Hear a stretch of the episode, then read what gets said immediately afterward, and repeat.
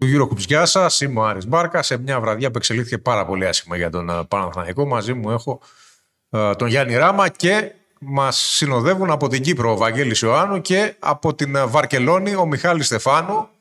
Πάμε αμέσως στο ψητό. Βαγγέλη, ο λόγος ανήκει καταρχήν σε σένα για ένα πρώτο σχόλιο για ό,τι είδαμε για τον Παναθηναϊκό. Λοιπόν, δεν είναι επίπεδο και να μπορέσει να είναι ανταγωνιστικός κόντρα σε ομάδες όπως είναι η Φενέρ, πρωτοπόρος της Ευρωλίγκας. Αυτό φάνηκε ξεκάθαρα σήμερα γιατί δεν αρκεί ένα δεκάλεπτο, το πρώτο εν προκειμένου. Ε, χρειάζεται διάρκεια, χρειάζονται 40 λεπτά, ούτε καν 30 ή 35 και ο Παναθηναϊκός δεν μπορεί να παίξει σταθερά καλά για τόσο μεγάλο χρονικό διάστημα. Χρειάζεται και άλλο χρόνο να βελτιώσει πράγματα και στην άμυνα και στην επίθεση και ενδεχομένως να χρειαστεί και κάποια διαφοροποίηση πρόσθετου, ειδικά στην γραμμή των, των ψηλών. Αυτά σε γενικές γραμμές.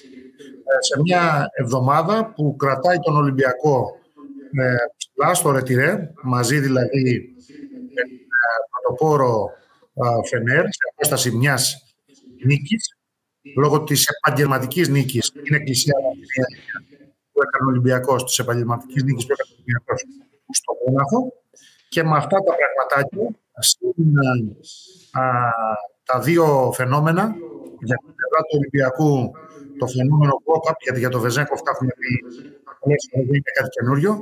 Και για την πλευρά της Φενέρ, το ελληνικό φαινόμενο Νικαλάθη, ε, αυτά τα δύο πραγματάκια θα είναι που θα με απασχολήσουν στο blog που θα δημοσιεύσουμε αύριο. Μιχάλη, περάσαμε κατευθείαν και στον Ολυμπιακό. Ένα πρώτο σχόλιο όμως για τον Παναθηναϊκό. Μετά θα έχουμε την άνεση να μιλήσουμε για περισσότερο χρόνο στον, για τον Παναθηναϊκό, αφού αποχαιρετήσουμε τον Βαγγέλη. Για πες μας λοιπόν, πώς είδες και στα πράγματα στην Κωνσταντινούπολη; Νομίζω ότι ο Παναθηναϊκός δεν είναι έτοιμος να ανταγωνιστεί σε αυτό το επίπεδο. Ε, ε, του λείπει συνοχή πάρα πολύ σαν ομάδα. Ε, δεν έχει επικοινωνία ούτε στην επίθεση ούτε στην άμυνα. Υπάρχει επιθετικό ταλέντο, αλλά βλέπουμε κυρίως επιθέσεις ε, ένας εναντίον ενός. Ε, είναι πίσω ε, σε ομαδικό επίπεδο και είναι δύσκολο αυτή τη στιγμή να μπορέσει να φανεί ανταγωνιστικός κόντρα σε ομάδες που έχουν ταυτότητα και γνωρίζουμε ε, στο κήπεδο με ρόλους ε, κτλ. Έχει κάνει πάρα πολλές αλλαγές τα τελευταία χρόνια. Και φέτος έχασε μια ομάδα χωρίς ε, πραγματικό να πάρει ό,τι, όσο καλύτερος παίκτη μπορούσε. Όμως βλέπουμε ότι έχει δεύτερο τεσάρι, έχει, έχει σοβαρά προβλήματα. Στο 5 έχει δύο παίκτε δεν είναι ιδανικοί για να αποτελέσουν ένα δίδυμο. Έπρεπε να είναι ένα πιο αθλητικό παιχνίδι στον Παπαγιάννη. Ε, δεν έχει και έμπειρου Έλληνες πλέον. Ε, και είναι πραγματικά πολύ δύσκολο να μπορέσει να σταθεί ε, σε αυτό το επίπεδο. Ο χρόνος πάντα είναι βοηθό, βάζει ηρεμία και υπομονή, αλλά αντιλαμβανόμαστε όλοι ότι μιλάμε για ένα μεγάλο κλαμπ. Οι οπαδοί του έχουν μάθει να όσο και αν λέμε ότι έχουν αλλάξει τα πράγματα, σίγουρα η εικόνα αυτή προβληματίζει και φέρνει μεγάλη πίκρα. Και με ό,τι αυτό συνεπάγεται στην Ελλάδα με την πίεση που υπάρχει. Βαγγέλη, έχεις εσύ καμιά ιδέα για το τι πρέπει να γίνει άμεσα στον Παναθηναϊκό; Δεν περιμένουμε εμείς να δώσουμε λύση βέβαια. Αλλά η εικόνα είναι πάρα πολύ κακή, γι' αυτό το λέω και για να βάλεις και έναν επίλογο στην παρουσία σου πέρα από το γεγονός ότι κάποια στιγμή βρέθηκε να χάνει, αν δεν ε, έχω σημειώσει λάθος, ακόμα και με 35 πόντους διαφορά. Ε, Σωστά, έχεις μιλάμε... σημειώσει. Ο Παναθηναϊκός φλέρταρε με τη μεγαλύτερη ήττα του στην ιστορία της Ευρωλίγκας. Και αυτή εν τέλει των 30 πόντων ε, η διαφορά είναι μία από τις μεγαλύτερες και πιο βαριές. Είναι, είναι μέσα στις πέντε χειρότερες ήττες. Στην ιστορία τους στην Ευρωλίγκα. Πέρα από αυτά, που μαρτυρούν οι αριθμοί και δεν χρειάζεται να κάνουμε μεγαλύτερη ανάλυση. Το υπονόησα στο εισαγωγικό μου σχόλιο και προανήγγειλα αυτό που θα γράψω ουσιαστικά και στο blog, ότι χρειάζεται μια διαφοροποίηση του ρόστερ του στο 4-5. Είναι φανερό, δεν έχει βάθος εκεί. Έχει γεμίσει στις άλλες θέσεις ο Παναθυναϊκό. Ε, είναι καλύτερος από ό,τι ήταν τον προηγούμενο μήνα. Ε, όσο περνάει ο καιρός, θα γίνεται καλύτερος ο Παναθυναϊκό. Ε, αν αποκτήσει βάθος στη γραμμή των ψηλών, τότε η ομαδική αντίδρασή του και στις δύο πλευρές θα βελτιωθεί και θα πάρει μεγάλες νίκες. Ε, θα πάρει νίκες και μακριά από το γήπεδο του. αλλά δεν ξέρω πόσο μπορεί να καλύψει διαφορά. Ο Παναθηναϊκός τώρα είναι αυτή τη στιγμή που συζητάμε μαζί ε, με την Άγερ και τον Ερυθρό Αστέρα στην τελευταία θέση του Αφενός, αφετέρου,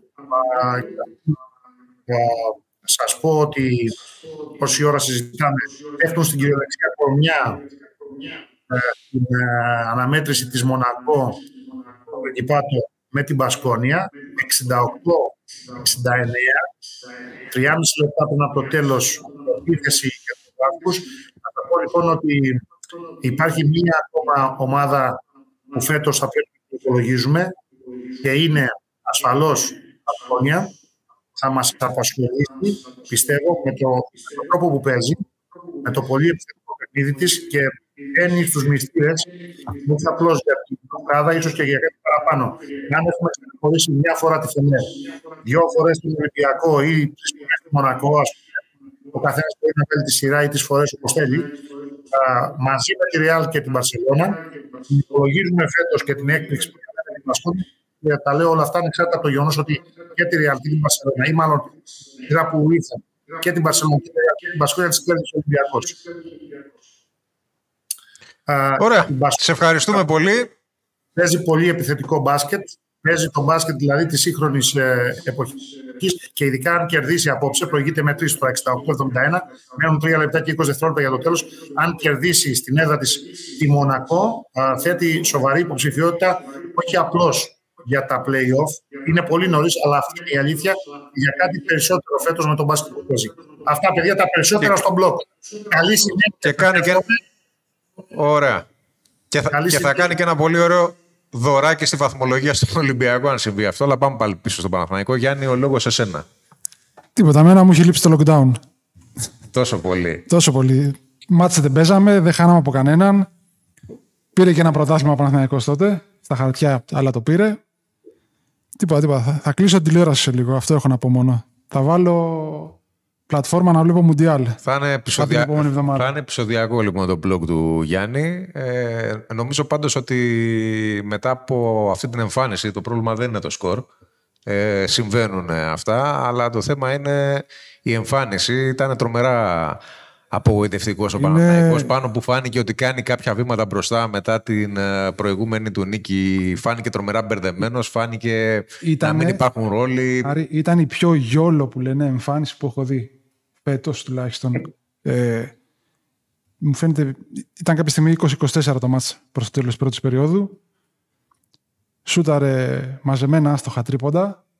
Άλλα από καλή κυκλοφορία, αλλά επειδή ε, να βαρέσουμε και εμείς ένα τρίποντο, κρίμα είμαστε. Τέτοια φάση ήταν πήγε διαφορά στους 10 πόντους και δεν ξαναγύρισε ποτέ μετά. Το, το, δηλαδή, ε, δεν έχω χειρότερο πράγμα από κάποιον να παρατήσει ένα παιχνίδι. Και είδαμε τώρα το αποτέλεσμα. Έφτασε η διαφορά μέχρι 34, έληξε στους 30, δέχτηκε η ομάδα 107, που προσπάθησα να ψάξω να βρω πόσες φορές έχει δεχτεί ο Παναθηναϊκός σε 100 πόντους σε παιχνίδι χωρίς παράταση. Πρέπει να ήταν από τον Ολυμπιακό μόνο. Δεν πρέπει να ξαναγίνει αυτό. Η, ουσία είναι ότι ο Παναθηναϊκός από πολύ νωρίς ε, δεν μπορεί να σώσει τις εντυπώσεις καταρχήν για τα αποτελέσματα όταν παίζεις εκτός έδρας με την καλύτερη ομάδα βάση βαθμολογίας της Λίγκας δεν είναι και ντροπή το να χάσεις. Το θέμα επαναλαμβάνουμε είναι ο τρόπος και η εικόνα. Ε, φοβάμαι ότι τελειώνει πολύ γρήγορα ο χρόνος του Ράντονιτς. Δεν ξέρω τι γνώμη έχεις και εσύ γι' αυτό. Αλλά ε, καλά, ναι, ο... κακός δικαίω ή αδίκως, αυτός που την πληρώνει πάντα σε αυτές τις περιπτώσεις είναι ο προπονητής. Ε, γι' αυτό και μόνο. Ε, και πιστεύω πολλά θα κρυθούν Καλά, ε, και την επόμενη εβδομάδα που είναι διπλή. Ναι, μεν δύο παιχνίδια στο ΑΚΑ. Ε, το ένα με την ε, Virtus, το άλλο με τη Βιλερμπάν. Δύο στα δύο θα ήταν το ιδανικό. Δηλαδή, να λες, το 4, άμα κάνει δύο στα δύο, καλύπτει σχεδόν τα πάντα. Με ρεκόρ 4-6, δεν παίρνει χαμπάρι κανείς που έφαγε σε 94-95 από την Άλμπα, 107 σήμερα. Δεν νοιάζεται κανείς. Νοιάζεται, αλλά το, το προσπερνάς, πας παρακάτω. Με ένα στα δύο πάλι θα έχεις πρόβλημα. Καλά, τώρα για 0 στα δύο, τι να συζητάμε. Ακολουθεί και ντέρμπι σε λίγο. Νομίζω ότι πάντως ε, εδώ που έχουν φτάσει τα πράγματα είναι ίσως και πολυτέλεια να ζητάμε από τον Παναθηναϊκό οτιδήποτε άλλο πέρα από το αποτέλεσμα. το οποίο θα έρθει. Μάλλον δεν ξέρω πώς θα έρθει, γιατί είδαμε ξαφνικά έναν Παναθηναϊκό που πήρε την νίκη βασιζόμενος στην επίθεσή του και στον ίστρο του Μπέικον την προηγούμενη εβδομάδα. Και βλέπουμε έναν Παναθηναϊκό που σε καμία περίπτωση δεν θυμίζει πια ομάδα του Κότ Ράντονιτ. Βλέπουμε έναν Παναθηναϊκό που δεν έχει προτεραιότητα την άμυνα, δεν παίζει αυτό το στυλ. Παίζει με βάση το υλικό του, αλλά ξεχνά να κάνει και τα βασικά. Ε, σήμερα για την άμυνα πιστεύω ότι φταίει ότι το παράτησαν. Ακριβώς αυτή είναι η λέξη. Δεν, δεν, οπότε λέω κάτι για την άμυνα, αυτό θα, το ρήμα θα χρησιμοποιώ. Το παράτησαν. Για τα υπόλοιπα τώρα τι να πούμε. Θεωρητικά έβαλες 77 πόντους. Μπράβο. Ε, Ποιος σούταρε για να μπουν 77 πόντοι. Και ποιος θα σούταρε και στα επόμενα παιχνίδια. Έχασε και τον Γκριγκόνη με πρόβλημα στη μέση. Να δούμε τι θα γίνει και με αυτόν αύριο. Πολλοί λένε Α, δεν έπαιζε ούτως ή άλλως. OK, okay, έχω διαφορετική άποψη για το θέμα. Και Όπως έχω εκφράσει πολύ έντονα. Προτιμώ να, να αστοχεί ο, ο Γκριγκόνις παρά να παίρνει, ξέρω εγώ, παράδειγμα πάλι 10 σουτ τον Ντέρικ Ουίλιαμς, που τα μισά είναι πολύ NBA φάση, μην το πω πολύ αλάνα. Κατά τα άλλα, εντάξει, ε, το, το σκορ και η διαφορά είναι που μας χαλάει. Την ήττα την περίμενες πάνω κάτω. Δεν πιστεύω ότι υπήρχε κάποιος που πίστευε ότι ο Παναθυνακό θα πήγε να κάνει ζημιά στη Φενέρ, στην πρωτοπόρο Φενέρ Παξέ. Δεν είναι παιχνίδι που έχεις απαιτήσεις. Απλά περιμένεις να μην έχει αυτή την εικόνα. Δηλαδή, ε, κάθε ήττα πονάει, αλλά αυτές ε, με τέτοιες εμφανίσεις πονάνε και περισσότερο. Μένουν, αφήνουν κοιλίδα. Μιχάλη, η άποψή σου για την εικόνα πια του Παναθηναϊκού και για το κατά πόσο αυτό, αυτό που βλέπουμε είναι μια ομάδα που ταιριάζει με ό,τι έχουμε συνηθίσει να βλέπουμε από τον Κούτς Ράντονιτς. Κοίταξε, ε, συμφωνώ σε γενικές γραμμές και με τον Γιάννη, ε, διότι ο Παναθηναϊκός ε, ασφαλώς, όπως έχουμε πει και σε προηγούμενη επικοινωνία μας, έχει δομικά προβλήματα. Αυτό είναι δεδομένο. Έχει ταβάνι. Έχει ελλείψεις σε θέσεις, αλλά από την άλλη δεν μπορεί να, να κρύβονται όλα κάτω από τις ε, μία-δύο αστοχίες ή από τις μία-δύο ελλείψεις. Γιατί σαν οτροπία αυτή τη στιγμή είναι απογοητευτικός. Δηλαδή, μια ομάδα χαμηλού μπάτζετ που ε, έχει έστω κάποιες περιορισμένες λύσεις και δυνατότητες, δεν είναι τόσο περιορισμένες επιθετικά του θα έπρεπε να είναι πιο οργανωμένη, να, είναι, να, να παίζει περισσότερη ένταση.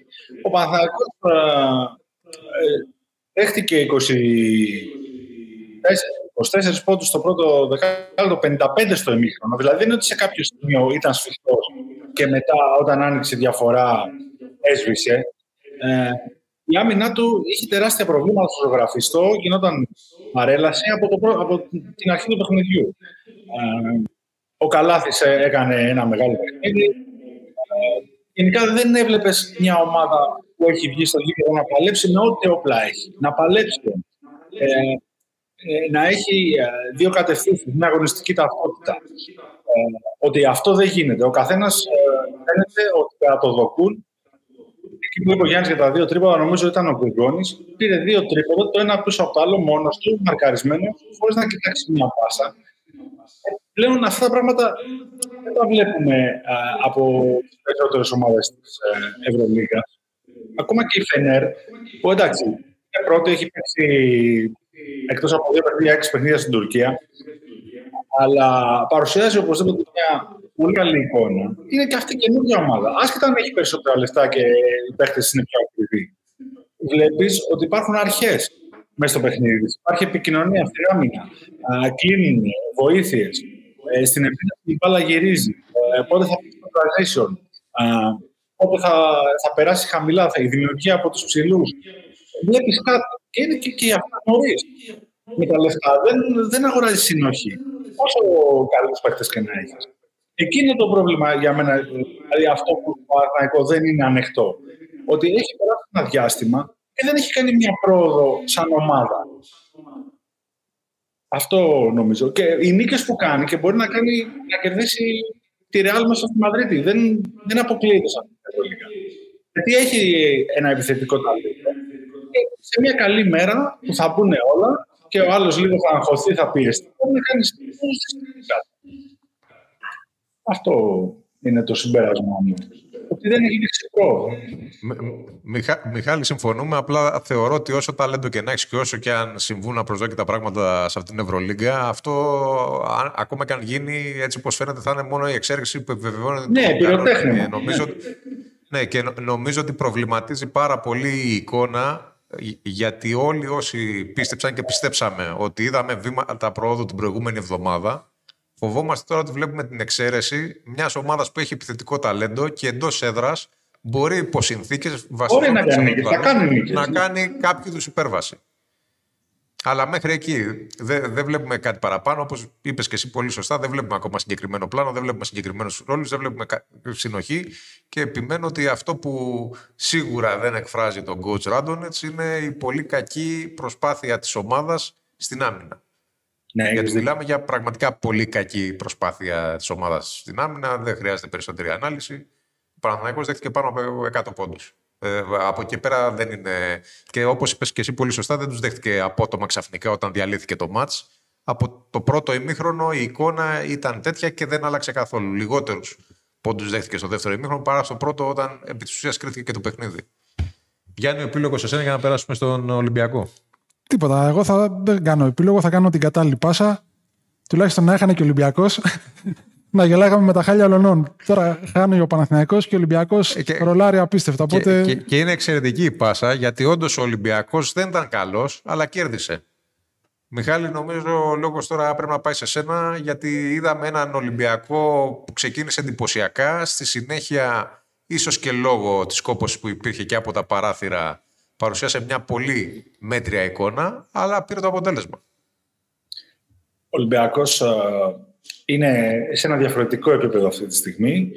Ειδικά οι, οι βασικοί του παίχτες, δηλαδή Σλούκας, Βόκαπ, Βεζέγκοφ, Παπα-Νικολάου ε, και ο Φαλ, μπορούν να λειτουργήσουν άψογα στο παρκέ, θα παίξουν σε πολύ ψηλό επίπεδο, ε, ακόμα και στην άμυνα να, να έχουν επικοινωνία όταν είναι συγκεντρωμένοι, να, να καλύψουν να, να βρουν λύσεις μέσα στο παιχνίδι ε, σε κάποια τρικ που θα χρησιμοποιήσει ο αντίπαλος. Από εκεί και πέρα ο Ολυμπιακός, ε, όπως πολύ σωστά είπες, ξεκίνησε πολύ καλά. Ε, έχει το Βεζένκοφ ε, καταπληκτική κατάσταση. Έναν, έναν ηγέτη ο οποίος δεν εκβιάζει, παραμένει ένας πολύ οικονομικός παίχτης και αυτά τα τρελά ranking που σημειώνει δεν είναι προϊόν α, των πόντων του, που σκοράρει μόνο. Είναι πλέον και προϊόν των assist, ε, δίνει 4, 5, 6 στα παιχνίδια, είναι πρώτος rebounder, ε, τα κάνει όλα μέσα στο γήπεδο ε, και στην άμυνα και στην επίθεση. Ο Παπα-Νικολάου, που μπορεί να μην γράφει η στατιστική του, είναι ένας ισορροπιστής. Βλέπουμε ότι λειτουργεί καλά. Ο Βόκαπ δεύτερη χρονιά νιώθει την ομάδα δική του, παίρνει πρωτοβουλίες στην επίθεση. Ε, δεν ήταν ε, η πραγματική εικόνα του αυτό που βλέπαμε πέρυσι τέτοια εποχή. Είναι ένας παίκτης που μπορεί να βοηθήσει στην επίθεση. Κακώς ε, είχε ονομαστεί ως αμυντικός, ως defensive stopper. Είναι ένας ολοκληρωμένος κάτι το αποδεικνύει. Ο Φαλ κυριαρχεί όποτε η μπάλα γυρίζει σωστά και τροφοδοτείται σε, σε early καταστάσεις για να μπορεί και να μοιράσει κτλ. Βλέπουμε ότι μπορεί σε μια κατοχή να βγάλει δύο-τρία ελεύθερα σουτ και να διαλέξει ποιο θα πάρει. Αυτά είναι δείγματα μιας ομάδας η οποία είναι δουλεμένη, έχει χτιστεί την τρίτη της χρονιά σταδιακά και μπορεί και από εδώ και πέρα δεν ήταν όλα καλά για τον Ολυμπιακό. το, το τελευταίο τετράλεπτο του δευτέρου, του πρώτου μηχρόνου ήταν πολύ άσχημο. Ε, ο, ο, ο Σακίλ ε, Μακίσικ με τον Λαρετζάκη δεν λειτουργήσαν καλά. Ο Λαρετζάκης ε, φάνηκε νομίζω αρκετά επηρεασμένος και από την παρουσία του στην εθνική. Ε, δεν είχε καθαρό μυαλό. Ε, υπήρξε ένα έλλειμμα ενέργειας. Ο Ολυμπιακός κόλλησε και δημιουργικά όταν αυτοί οι δύο παίζουν. Ε, νομίζω ότι χάνει λίγο. Σε δημιουργικό επίπεδο περιμένει άλλα πράγματα από αυτούς να πάρουν τα σουτ, να μπορέσουν να πάνε στο transition. Δεν βρήκε χώρους ε, εγκλωβίστηκε, έχασε τη διαφορά. Ε, γιατί δεν είναι ότι όλο το, το δεύτερο δεκάλεπτο ήταν άσχημο. Ήταν, ε, νομίζω, 24-40 στο 16. Οπότε μιλάμε για ένα τελευταίο τετράλεπτο. Και από εκεί πέρα, σταδιακά, σε το ημίχρονο, σε, μια, σε, ένα, σε ένα παιχνίδι πιο σκληρό, πιο δυνατό, με περισσότερη ένταση, επέβαλε ένα τελευταίο. Ποτέ δεν κινδύνευσε πάρα πολύ σοβαρά και έφτασε σε μια νίκη που βάσει του επίπεδου που μπορεί να φτάσει δεν είναι και μία αναμενόμενη. Δηλαδή, τα παίρνει. Ο μπορεί σε δύο μήνες να παρουσιάσει κάτι διαφορετικό γιατί έχει πολλούς rookie, αλλά αυτή τη στιγμή δεν μπορεί να φτάσει εύκολα στο επίπεδο του Ολυμπιακού. Πρέπει να πολύ άσχημο Συμφωνούμε και νομίζω ότι πια ειδικά σε τέτοια ματς που ο Ολυμπιακός σχεδόν διαδικαστικά μπορεί να πάρει το αποτέλεσμα.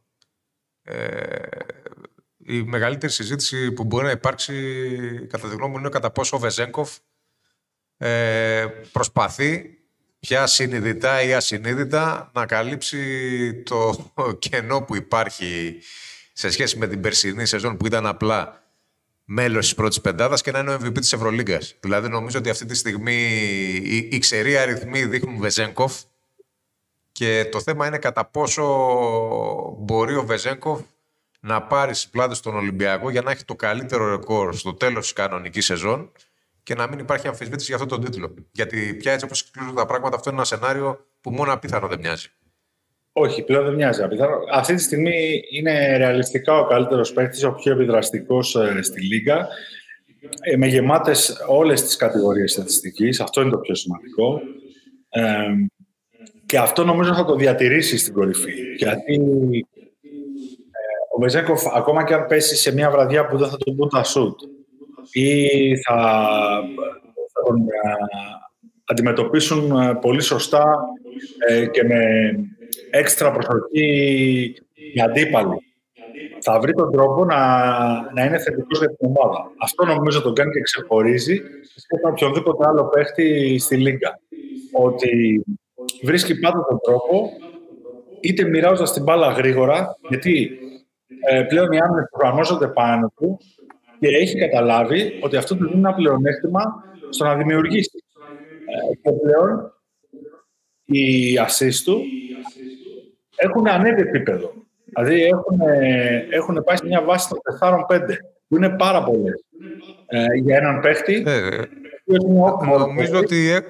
Με την μπάλα στα ε. χέρια και παίρνει 7-8 προσπάθειες να παίζει τώρα παιχνίδια. νομίζω ότι έχουμε να δούμε τέτοιο forward στην Ευρωλίγκα να έχει τόση επίδραση και στην ομάδα του και συνολικά στο πώς εξελίσσεται η διοργάνωση και η κανονική σεζόν από την εποχή του Μπιέλιτσα της Φενέρμπαξε. Ναι, έχεις δίκιο. Ε, απλά ε, το κάνει να φαίνεται πολύ πιο, όχι εύκολο, ε, πολύ πιο γεμάτο. Αυτό και με πολύ μεγαλύτερη συνέπεια. Δηλαδή, ε, αυτή τη στιγμή δεν, δεν πατάει φρένα πουθενά. Είναι σε όλα τα παιχνίδια ε, οι εμφανίσεις του μεστές γεμάτες και ξέρεις, δεν είναι ότι κάποια στιγμή πήρε δύο rebound ή σε ένα παιχνίδι έβαλε πέντε φορές. Παίζει σε αυτά τα επίπεδα. Ε, αυτό είναι εντυπωσιακό πραγματικά. Και νομίζω ότι ο Ολυμπιακός ε, έχει μια πολύ καλή βάση αυτήν των 4-5 ε, παιχτών με προεξάχοντος του, του Βεζέγκοφ, αλλά είδαμε και χτες πολύ σημαντικό παιχνίδι και από τον Φάλ και από τον Γόκα. Δηλαδή σε μια μέρα που ο Λούκας ήταν άστοχο,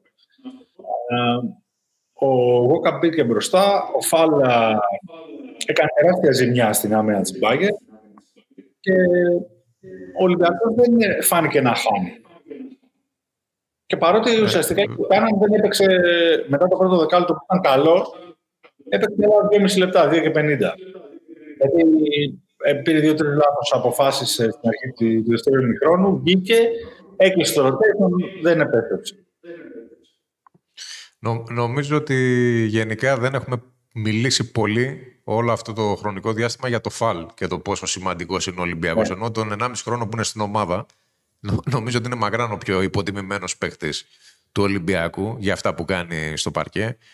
Γιάννη, η γνώμη σου για τον Ολυμπιακό και κυρίως για το αυτό που ανέφερε πριν και ο Μιχάλης, αν ε, βλέπεις ότι υπάρχει ουσιαστική απόσταση ποιότητας και κυρίως συνοχής και χημίας με τον Παναθηναϊκό που είναι δύσκολο να καλυφθεί; Δηλαδή είναι προφανές ότι υπάρχει, δεν συζητάμε για το αυτονόητο, συζητάμε για το κατά πόσο ο Παναθηναϊκός μπορεί να γεφυρώσει τουλάχιστον. Νομίζω θα με ρωτάει για την Ευρωλίγα τι θα κάνει ο Ολυμπιακός. Το κενό Ολυμπιακού Παναθηναϊκού δεν καλύπτεται φέτος. Άστο, ξέχνα το. Ξέχνα το. Είσαι Δεν νομίζω, ναι, με τίποτα. Με τίποτα. Ε, ε, καλύτερη ομάδα. Ε, εγώ, δεν, εγώ δεν το λέω. Του έχει πάρει και τον αέρα. Δηλαδή ναι, δεν, δεν είναι το... παίκτη του Ολυμπιακού μέσα και ξέρουν ότι θα σε κερδίσουν.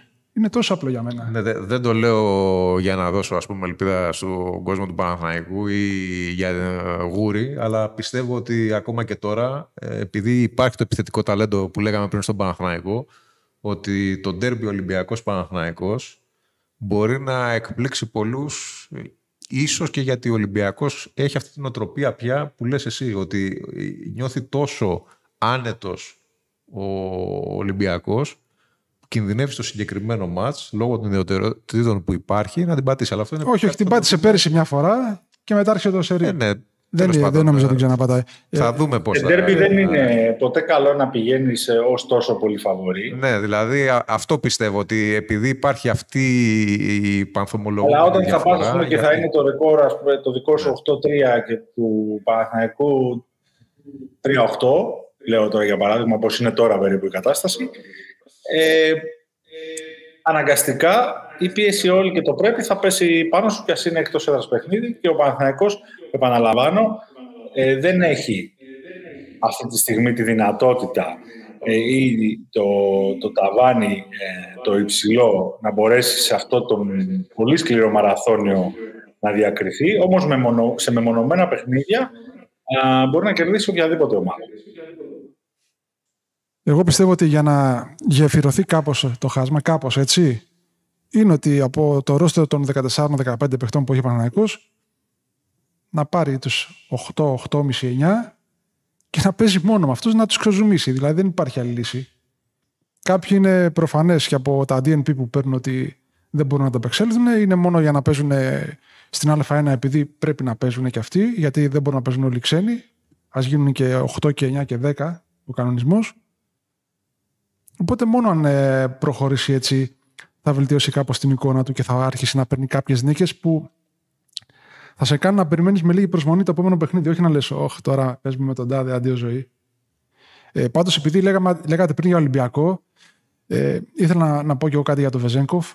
Τι μου έκανε περισσότερη εντύπωση, ότι ε, έπαιξε χθες π.χ. 10 λεπτά, όλη την, την πρώτη περίοδο, είχε 9 πόντους, χωρίς να χάσει τίποτα. Άφησε το παιχνίδι στους 16 ε, δεν έπαιξε δευτερόλεπτο σε δεύτερη περίοδο. Έκλεισε τη διαφορά η Μπάγκερ και μετά δεν ξαναβγήκε σε όλο το δεύτερο.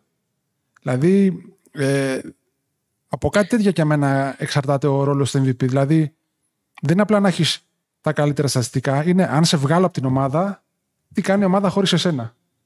Οπότε για μένα αυτό είναι το μεγαλύτερο του Βεζνέκοφ. Ο ε, δεν έχει τέτοιο παίχτη. Έχει παίχτε που μπορείς απλά στη μέρα τους να σου κάνουν τη ζημιά, μία ένας, μία άλλος. Ε, Πρέπει να συγχρονιστούν κάποια Να σου πω κάτι. Κατά τη γνώμη μου, ο Παναθυναϊκό έχει ένα τέτοιο παίχτη. Απλά δεν έχει τέτοια επιρροή στο παιχνίδι γιατί δεν υπάρχει συνοχή που υπήρχε. Δηλαδή θεωρώ ότι όσο και αν ακούγεται παράλογο, ο ρόλος του Βόλτερ είναι τρομερά κομβικός σε αυτό τον Παναθηναϊκό. Είναι ίσως ο πιο κομβικός παίχτη του Παναθηναϊκού αυτή τη στιγμή. Ε... Και, και, η ελπίδα ότι ο Παναθηναϊκός μπορεί να παρουσιάσει καλύτερη εικόνα. Δεν, δεν, υπάρχει άλλος που να, που να έχει την ικανότητά του στο σετ παιχνίδι και στο να στήσει την ομάδα. Είμαι λίγο μπερδεμένος με τον Walters. Πρώτον, ε, εκτός ότι είναι απαραίτητος, ε, ξεκινάει και η πρώτη περίοδος, αρχίζει και σκοράρει και δεν δημιουργεί. Δηλαδή, ο, απ' την άλλη, σου λέει, ο, δεν είναι και χάζο αντίπαλος coach, δεν είναι ολόκληρος Ιτούδη, σου λέει, Α το Walters να σκοράρει και άμα δεν δημιουργούν, πώ θα, θα βάλουν οι υπόλοιποι; Μόνο ένας εναντίον ενός δεν γίνεται και τα είδαμε τα αποτελέσματα σουτ στο τέλος της επίθεσης, σουτ με τον αντίπαλο κρεμασμένο. Και καταλήξαμε να παίζουμε ένα παιχνίδι που ήταν η διαφορά, είπαμε, στους 34 πόντους που έφτασε. Να προσπαθούν οι μένοι να την πάνε στους 36-37 και άλλοι μην έχουν καν κουράγιο να τη ρίξουν. Πάλι καλά που σταμάτησε 30 να λέμε τώρα, εντάξει. Λοιπόν, και για να κλείσουμε, θέλω την άποψή σας για την ένταση που υπήρχε με τους προπονητές όλη την Ευρωλίγκα χθες. Για να πούμε και τι ακριβώς συμβαίνει εκεί πέρα. Καταρχήν, Μιχάλη, είχαμε ένα καυγά που ο οποίος έσβησε τη γενέση του, θέλησε να ρίξει τους τόνους άμεσα και πλευρά του Ολυμπιακού μεταξύ του coach Τρενκέρη και του coach Μπαρτζόκερ. Ναι, ε, γράφτηκε, αν δεν κάνω λάθος, ότι είχε να κάνει με την τελευταία επίθεση. Νομίζω ότι αυτό δεν ισχύει, γιατί πλέον όλοι αντιλαμβάνονται ότι οι ομάδες θέλουν να χρησιμοποιήσουν α, τη διαφορά στους διαφορά. Ε, εννοείται, δεν χρειάζεται να υπάρχει ισοβαθμία του Ολυμπιακού με την Bayern. Ε, στο συμπλήν όλοι το υπολογίζουν. Κανείς πλέον δεν διαμαρτύρεται γι' αυτό. Ε, και αν δείτε και στο βίντεο, κάποια στιγμή ο, ο coach Μπαρτζόκας δείχνει το σήμα της τεχνικής ποινής στον Κέρι μετά, μετά το πρώτο πέσιμο που του κάνει. Και νομίζω είχε να κάνει με το γεγονός ότι όταν ο, ο Τρινκέρι μπήκε στο, στο γήπεδο κάποια στιγμή σχεδόν μέσα πολύ και φώναζε, έκανε μια κίνηση ο προπονητής του Ολυμπιακού διαιτητές ότι αυτό το πράγμα πρέπει να τιμωρηθεί με τεχνική ποινή και νομίζω πάνω σε αυτό θύχτηκε ο Τρικέρι, αλλά αυτή, αυτό δεν είναι προσωπικό νομίζω. Όλοι οι προπονητές, όταν βλέπουν ότι μπορούν να κερδίσουν κάτι από τη συμπεριφορά του αντιπάλου, το ζητάνε από τους διαιτητές. Και ο Μπαρτζόκας είναι και ένας προπονητής που έχει πληρώσει αρκετές φορές ε, τα ξεπάσματά του. Ε, οπότε, ναι, δεν νομίζω ότι υπήρχε λόγος. Γενικά, ο Κόστριν Κέρι χάνει τη ψυχραιμία του αρκετά συχνά. Νομίζω ότι ήταν μια άτυχη στιγμή στη συμπεριφορά του και προς τον Μπαρτζόκα και προς τη ρεπόρτερ αργότερα, την οποία ηρωνεύτηκε και με τις δηλώσεις του για τη διετησία. Δεν έχασε από τη διετησία. Έχει, έχει έρθει, έχει κερδίσει το ΣΕΦ στήριγμα που τέλος πάντων ήταν πολύ συζήτηση και δεν υπήρξε κάτι. Ο Ολυμπιακός ήταν από το πρώτο μέχρι το 4 λεπτό μπροστά και με μια διαφορά ασφαλείας. Ε, νομίζω ότι αν σε αυτό το παιχνίδι ξεκινήσει κουβέντα για τη διετησία, δεν πρέπει ένα παιχνίδι να, να ξεφύγει από, από αυτή την κουβέντα.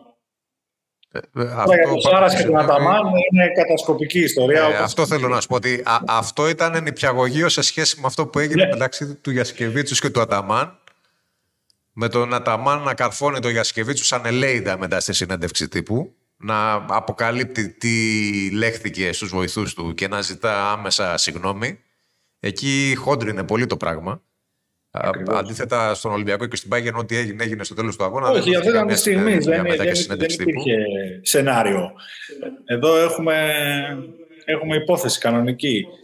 Ε, κοίταξε να δεις. Γενικά θα πάω με τον coach Αταμάν υπό την έννοια ότι και ο Γιασκεβίτσιος είναι ένας αρκετά νευρικός άνθρωπος ο οποίος πολλές φορές υπερβαίνει τα όρια το κάνει και με τους παίχτες του, αλλά αυτό είναι δική του υπόθεση. Ε, τώρα να τον έχουν, να, να τον έχουν κατασκοπεύσει στην προπόνηση Νομίζω ότι ο Αταμάν μόλις και μεταβέσει ασχολείται με τη δική του τακτική. Νομίζω ότι θα κάτσει να ασχοληθεί με τη Μπαρσελόνα. Μιχάλη. Δηλαδή, φτιάχνουν τις ομάδες το καλοκαίρι και τις αμολάει και παίζουν. Και αυτό είναι που πρεσβεύει με κάποιες βασικές αρχές. Οπότε δεν τον έχω για τόσο αγχωμένο ώστε να πάει να. Ξέρεις, Μιχάλη, δεν υπάρχει και λόγος να το κάνει.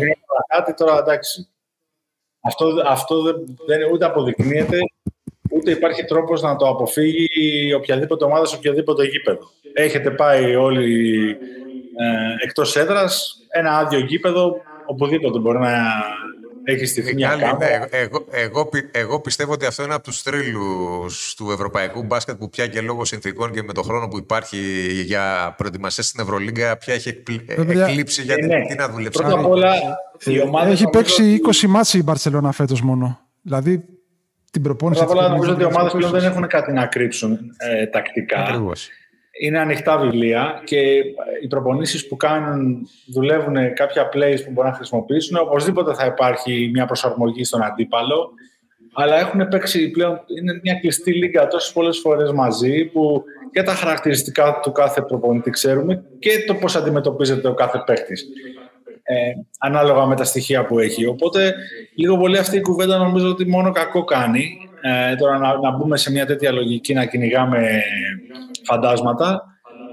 Είναι, είμαστε το 2023 σχεδόν, οπότε όπως το λες, ε, είναι, είναι κουβέντες που μας γυρίζουν στα 90s. Που τότε, ναι, υπήρχε, υπήρχε τέτοια, τέτοιος τζόγος. Υπήρχαν τέτοιοι φόβοι. Λοιπόν, ναι, ναι. επειδή εγώ ψοφάω για έντριγκα, θα πω ότι τόσα χρόνια, μάλλον όσο είναι ο Σάρας στην Παρσελώνα, τον έχουμε ακούσει να κατηγορεί συχνά τους παίχτες. Χθες το έφταιγε ο Κάλινιτς. Χθες το έφταιγαν οι κάμερες του Αταμάν. πότε θα αναλάβει ο ίδιος κάποια ευθύνη δεν έχουμε ακούσει μέχρι στιγμής. Ε, κοίτα, για να κάνω. Και δεν είναι ντροπή, έτσι. Όχι, θα σε παραδεχτεί κι άλλος. Για να κάνω το δικηγόρο του Γιασκεβίτσου σε συγκεκριμένη περίπτωση. Α, γι' αυτό σε φέραμε εδώ, κατάλαβα. Ναι. Okay. Ε, είναι σαφές ότι βρίσκεται υποτρομερή πίεση. Δεν ξέρω τι έγινε με τον Γκάλινιτ στο γεγονός ότι είχε προηγηθεί αυτό. Ε, τον έκανε να ξεσπάσει άσχημα προς την πλευρά της ΕΦΕΣ. Πιστεύω 100% αυτό που λέει ο Μιχάλης ότι δεν υπάρχει καμία περίπτωση η ΕΦΕΣ να μπήκε σε αυτή τη διαδικασία. Η ουσία είναι ότι το πράγμα όντως ξέφυγε και πιστε... Δεν μπήκε γιατί δεν υπάρχει λόγος να το κάνεις. Έχουμε δει όλη τη χρονιά τι κάνεις. Ένα μήνα παίζεις μπάσκετ. Το...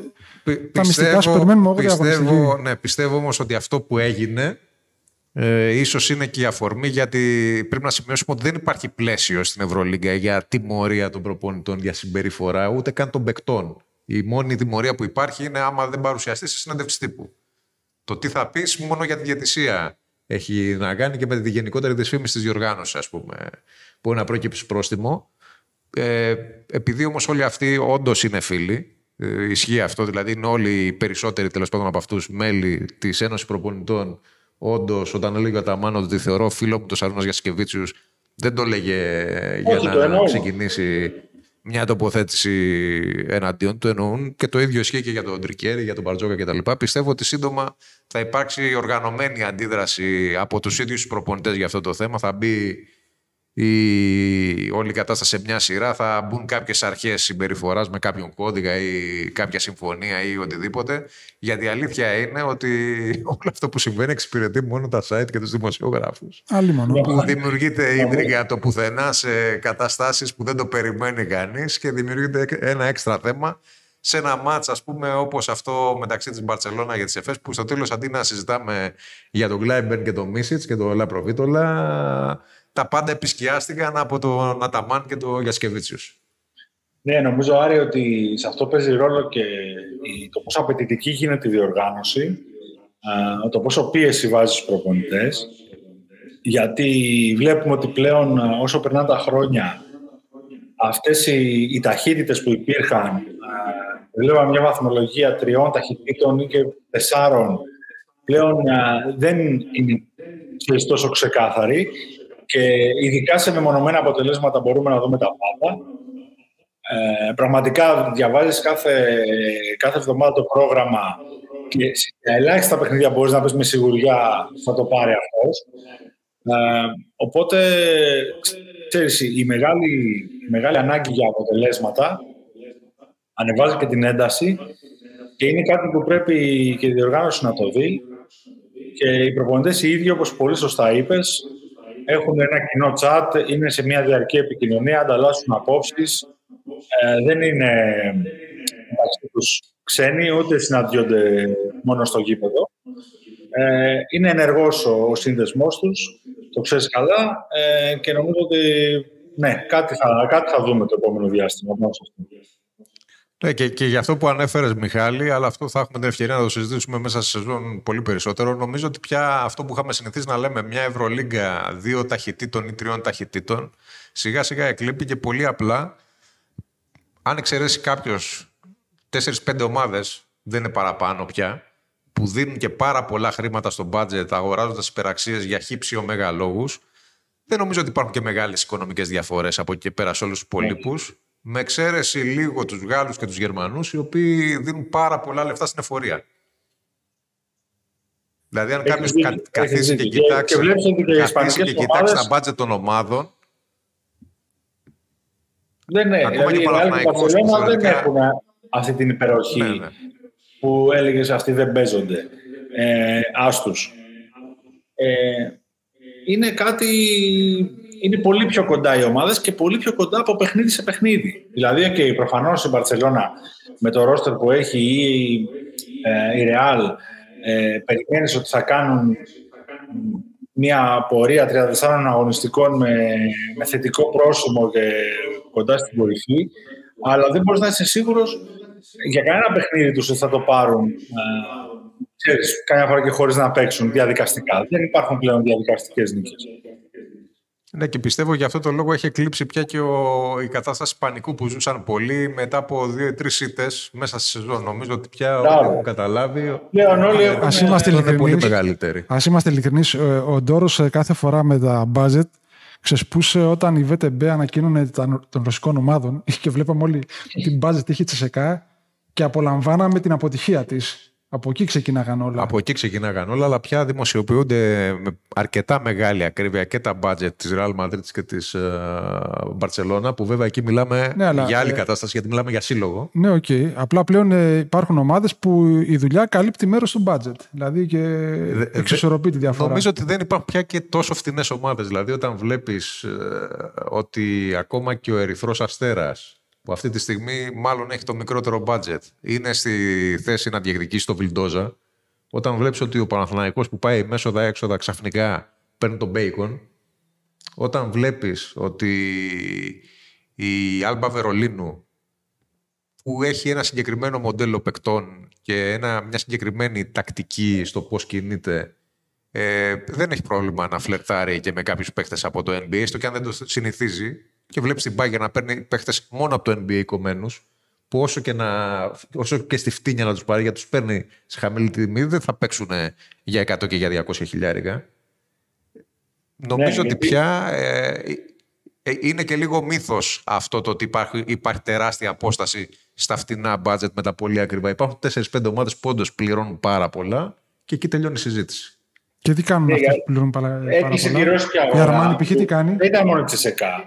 Δηλαδή, η Lokomotiv Κούμπαν ή ε, η Zenit ή και άλλες ομάδες μπορούσαν να φέρουν πολύ καλούς Αμερικανούς ε, οι οποίοι θα στέκονταν μια χαρά ή η Unix ε, στη EuroLeague. Όλη, όλη αυτή η αγορά έκλεισε, οπότε μιλάμε για μια δεξαμενή τουλάχιστον 30 παιχτών οι οποίοι δεν μπορούσαν να βρουν α, υψηλά συμβόλαια. Και πλέον όπως λες Άρη, αυτοί που πληρώνουν υπεραξία μειώθηκαν αισθητά, οπότε μοιράστηκαν σε ομάδες με μικρότερο budget με χαμηλότερα συμβόλαια. Και έτσι Δηλαδή, κάπως όλες αυτή- οι ομάδες αυτή τη- γέμισαν με ονοματάκια, δηλαδή όλοι έχουν. Για, για, για να είμαστε ακριβείς, δηλαδή αυτή τη στιγμή οι ομάδες που πληρώνουν παραπάνω από ό,τι όλοι οι υπόλοιποι είναι οι δύο μεγάλες Ισπανικές, οι δύο μεγάλες Τουρκικές, το Μιλάνο και υπάρχει ένα πέπλο μυστήριο για το τι ακριβώς συμβαίνει. ίσως.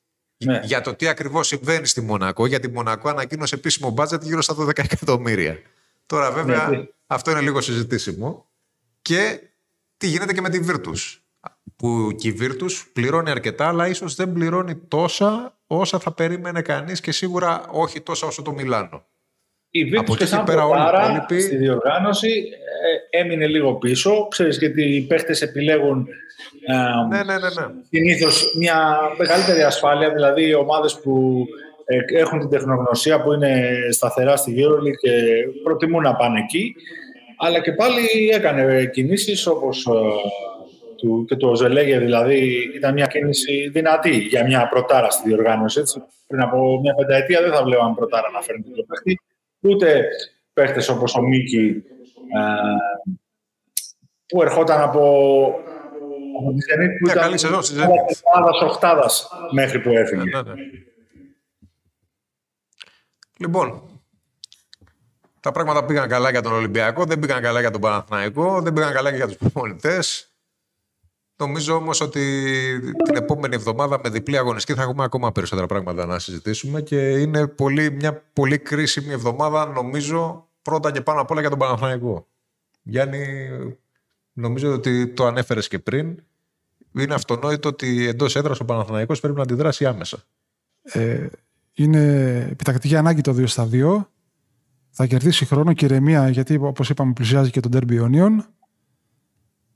Και θα κερδίσει και παιχνίδια, θα πάει στο 4-6. Δηλαδή είπαμε, έχει μεγάλη διαφορά το, το 2-6 με το να γίνει 3-7.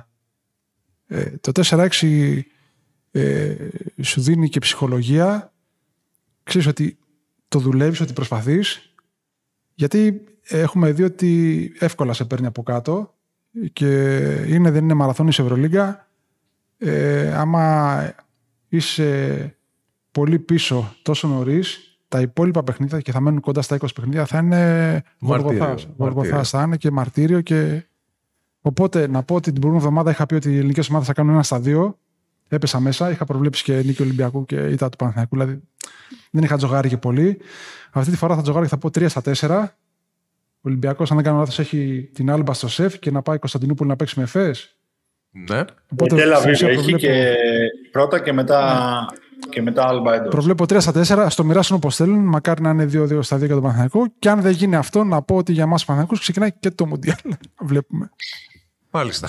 λοιπόν, ευχαριστούμε τον Μιχάλη Στεφάνο από την Βαρκελόνη. Ευχαριστούμε τον Βαγγέλιο Άνου που συνδέθηκε μαζί μας από την Κύπρο στο ξεκίνημα της εκπομπής. Ευχαριστώ τον Γιάννη Ράμα και φυσικά ευχαριστώ και εσάς που μας κάνετε παρέα όλη αυτή την ε, ώρα. Υπενθυμίζουμε ότι η εκπομπή μας είναι εβδομαδία μετά το τελευταίο παιχνίδι ελληνικής ομάδας στην Ευρωλίγκα κάθε φορά. Οπότε ραντεβού και την επόμενη εβδομάδα. Ο Γιάννης πιστεύει στο 3 στα 4. Εγώ θα τζογάρω ακόμα περισσότερο και θα πω 4 στα 4. Μάλιστα. Μακάρι. Λοιπόν, Μαζί ευχαριστούμε για αυτό το βράδυ. Σας αποχαιρετούμε. Ραντεβού την επόμενη εβδομάδα. Γεια σας. Καλό βράδυ. Γεια χαρά.